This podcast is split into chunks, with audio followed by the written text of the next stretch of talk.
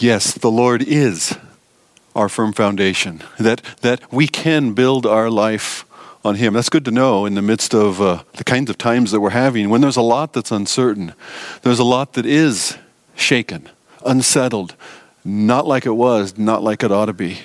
You know, as we've been in 1 Thessalonians chapter 4, the uh, next section that we would be coming to this week, if we continue that series, is uh, chapter 4 and verse 13.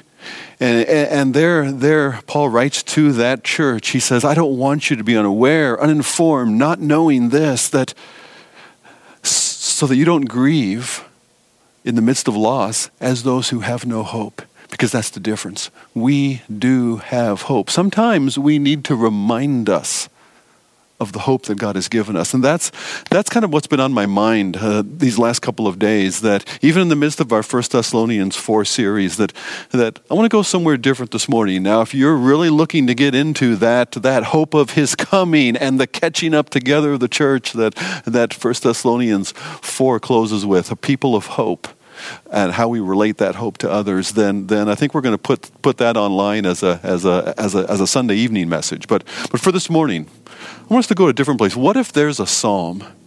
What if there's a psalm that, that speaks to um, a prevailing plague or a sickness, at least, among one of God's people? And that sickness has created distance and separation.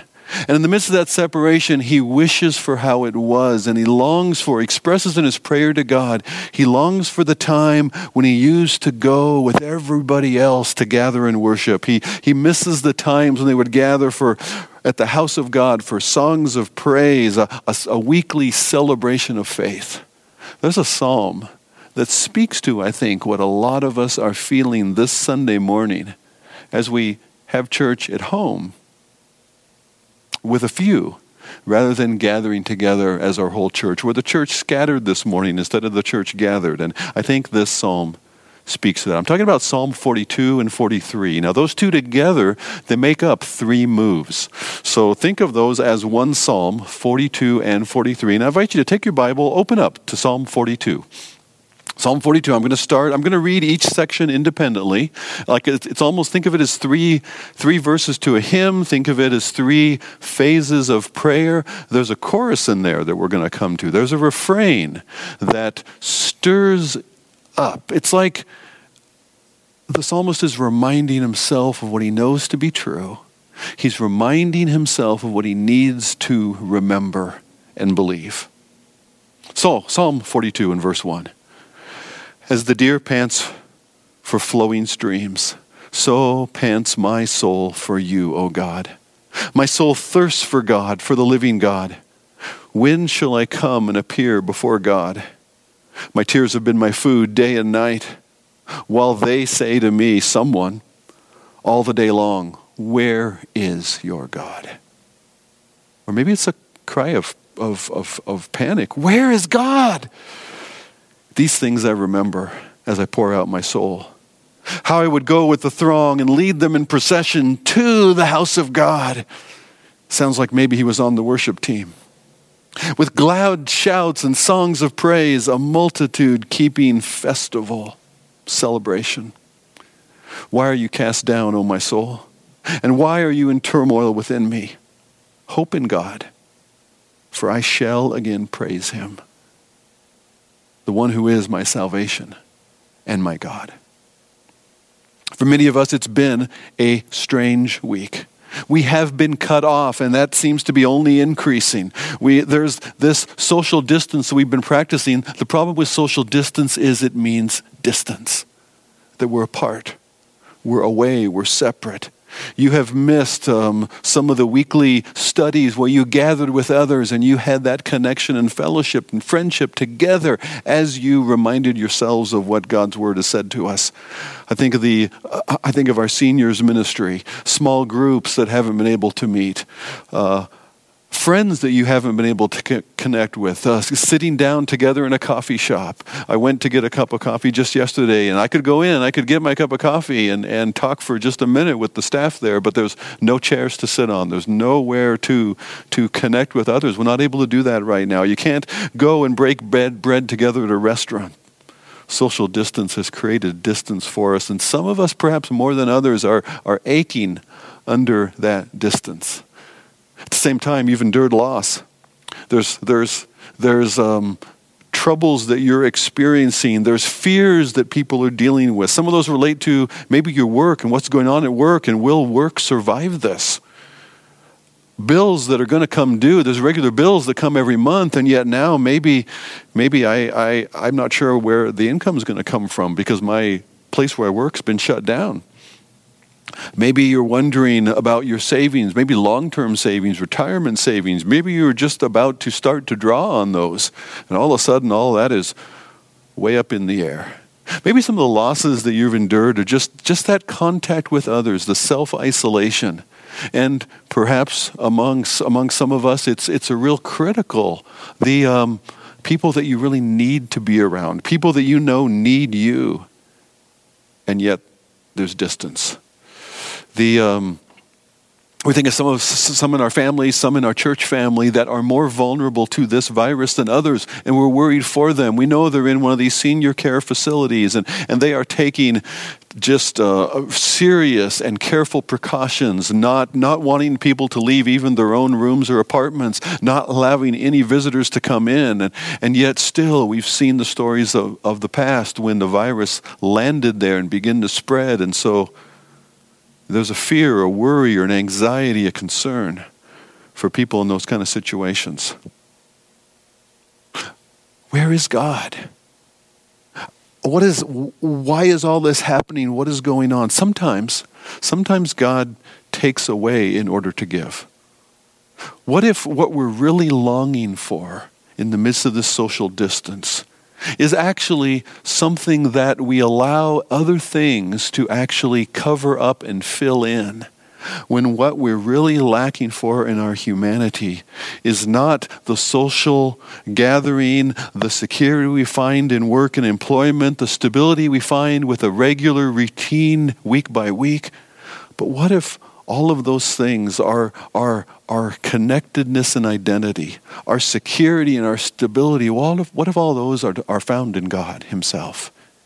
And actually, God pulls all of that away or allows it to be pulled away. I should take it that way because a lot of the things that happen in, in the world, God gets credit for when He's simply the one sometimes creating the limits that the enemy cannot attack us any farther than this. The, there's the story of Job in the first two chapters. You'll see that. But still, God might allow sometimes good things even to be pulled back away from us in order that we might be pressed towards something even better.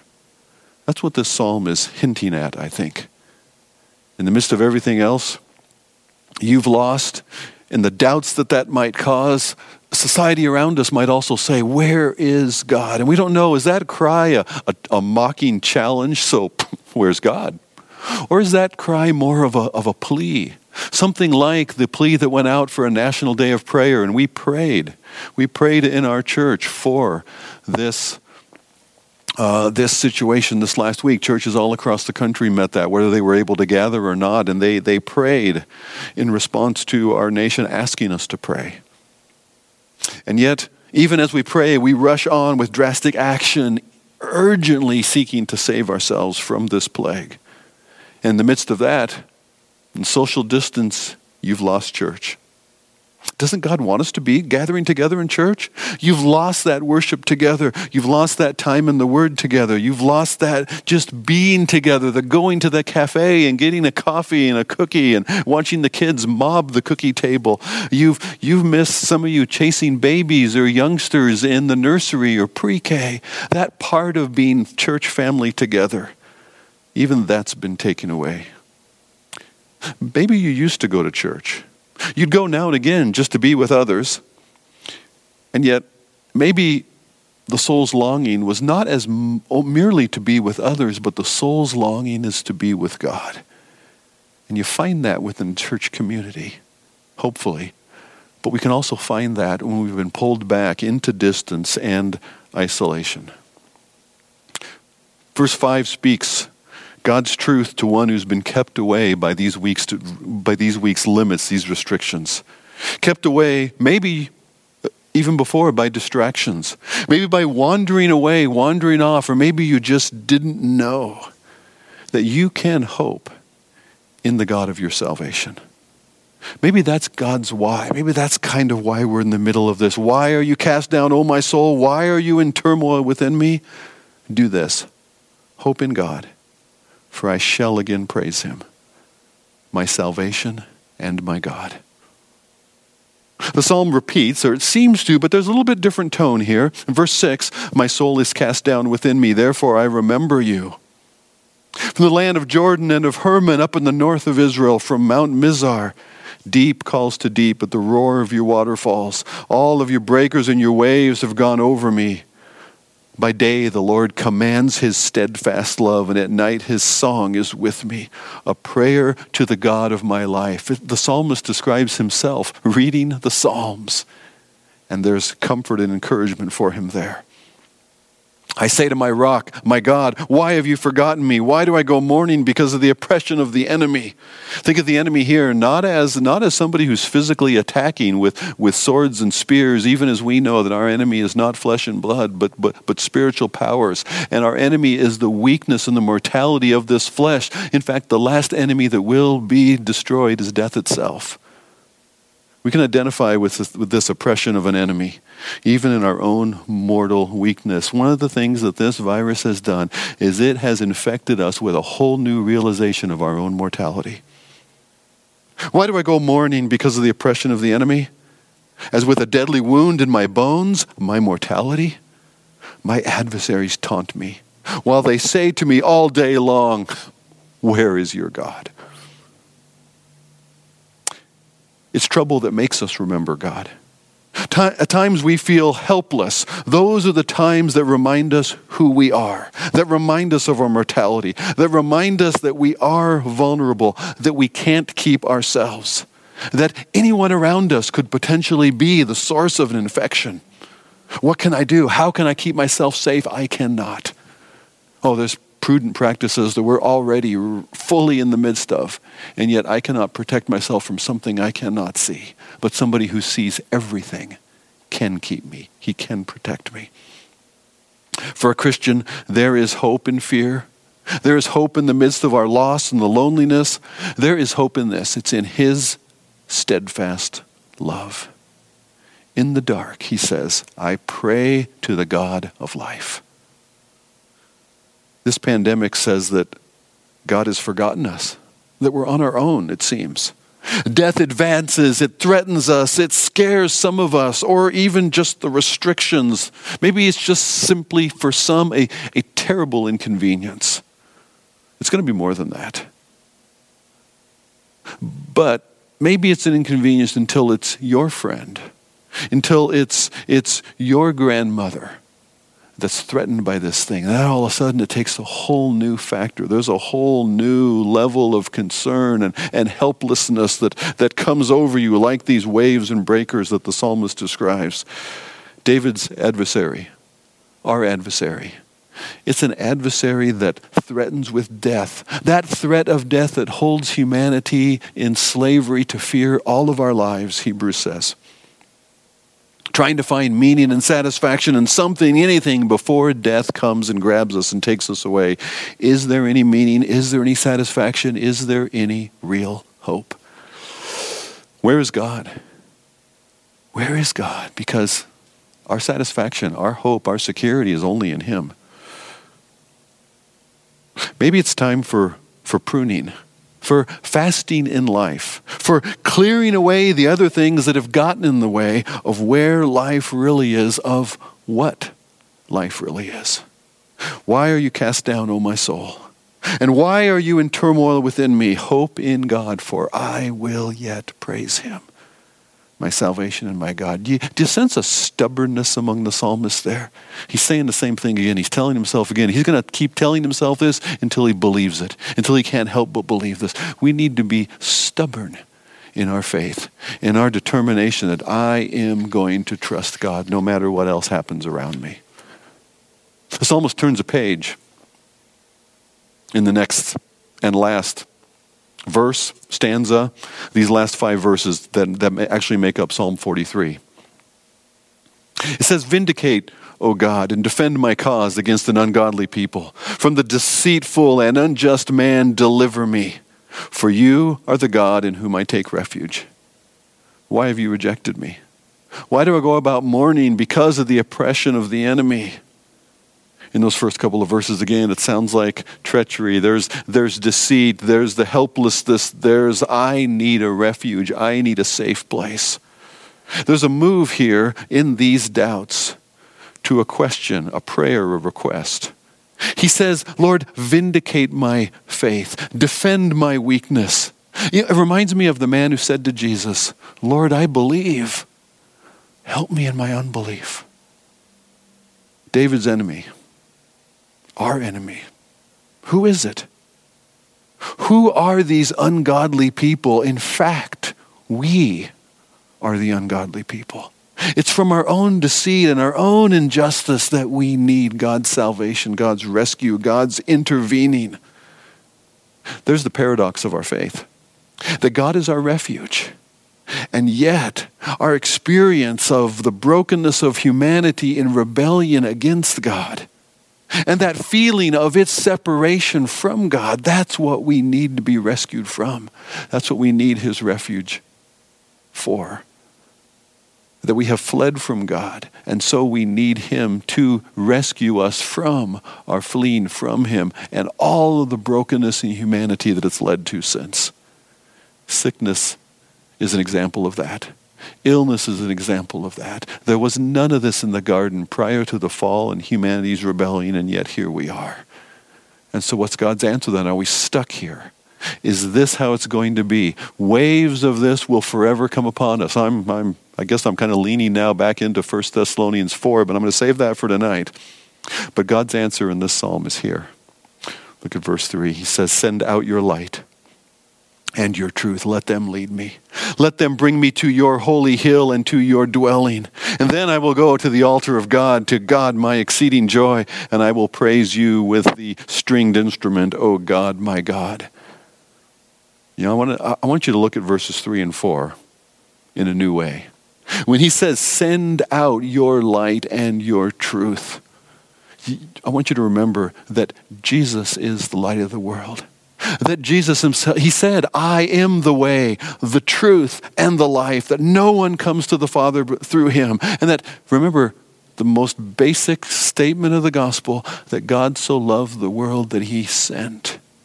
When you think about these verses 3 and 4, I want you to see Jesus there. In the midst of our need, our brokenness in humanity, the sickness and the death that plagues our experience, God sent his Jesus right into the middle of it. He is God's light and God's truth personified. God Himself in human form steps into our broken humanity. He says, Let them bring me to your holy hill I want to suggest to you that that holy hill is a hill in the midst of Jerusalem. In fact, it's the center of Jerusalem. It's that hill, Calvary. Did you know that that hill of Calvary is actually a little higher than the Temple Mount itself? And God's holy hill in Jerusalem is the way that he brings us into his dwelling place. Remember, Jesus said in that same place where he says, I'm the truth and the, the way, the truth, and the life. He says, In my Father's house are many rooms, many dwelling places. If it were not so, I would have told you, I go. And when he says I go, he's talking about going in his death. He says, I go in my death to prepare a place for you, a place for you in the Father's house, a place for you in God's own dwelling. God came into our brokenness in order to take us to be with Him. That those, as Ephesians 2 said, those who are far off would be brought near to God, restored back into relationship with God by the blood of Jesus. Then I will go to the altar of God. To God, my exceeding joy, and there I will praise you. We go to his altar where it was that Jesus himself suffered for us. In the midst of the trouble, we're reminded of our mortality. We're reminded of humanity's death, of humanity's separation from God. We, we feel it. We cry out in isolation from others as well. We feel that separation. We say, Where is God? And God says, I'm here. In fact, I came near. God the Son, Jesus Himself, entered the loss, entered the suffering. He entered the isolation, the separation. Talk about social distance. When you think, hear of social distance, I want you to think of this. I want you to remember this. There on the cross, there on God's altar, giving His life for you and for me, Jesus says, My God, my God, why have you forsaken me? Talk about social distance between the Father and the Son. And he did it for you. He did it for me. In loss, remember that. Feel that. Feel God who so loved you that he came into it for you to bear it for you, all of it, even the loss and separation. Why are you downcast, O oh my soul? Why are you in turmoil within me? Because I forget. But I need to remember. Hope in God. For I will again praise him. He is my salvation. He is my God. Whatever you're feeling, it might be fear. Fear for somebody else, fear for somebody else who's older, maybe somebody who's more threatened by the reality of this than, than you're feeling. Maybe it's worry or anxiety. You have needs that you need to bring in prayer before God, and does He hear and will He answer? It might be the virus, it might be jobs, it might be it might be bills and income and future. It might be just the loss of things that you're experiencing this week, the separation, the loneliness, that you're feeling that isolation from others. What I'm telling you is this feel all of those things we, we can easily try to fill ourselves with one kind of comfort food or another, whether it's, whether it's Netflix binging or whether it's comfort ice cream or whether it's getting back into the silly debates of our society so that that just feels normal and okay again. Feel these things that we have in this moment fear, worry, anxiety, separation, loneliness. Grieve these losses. Feel humanity's separation. And yet we do not grieve as those who have no hope. Why are you downcast, O my soul? Why are you in turmoil within me? Hope in God in the midst of all of this. Hope in God. We will yet praise him forever with the Lord we will be. We will yet praise him. He is our salvation and our God. Amen.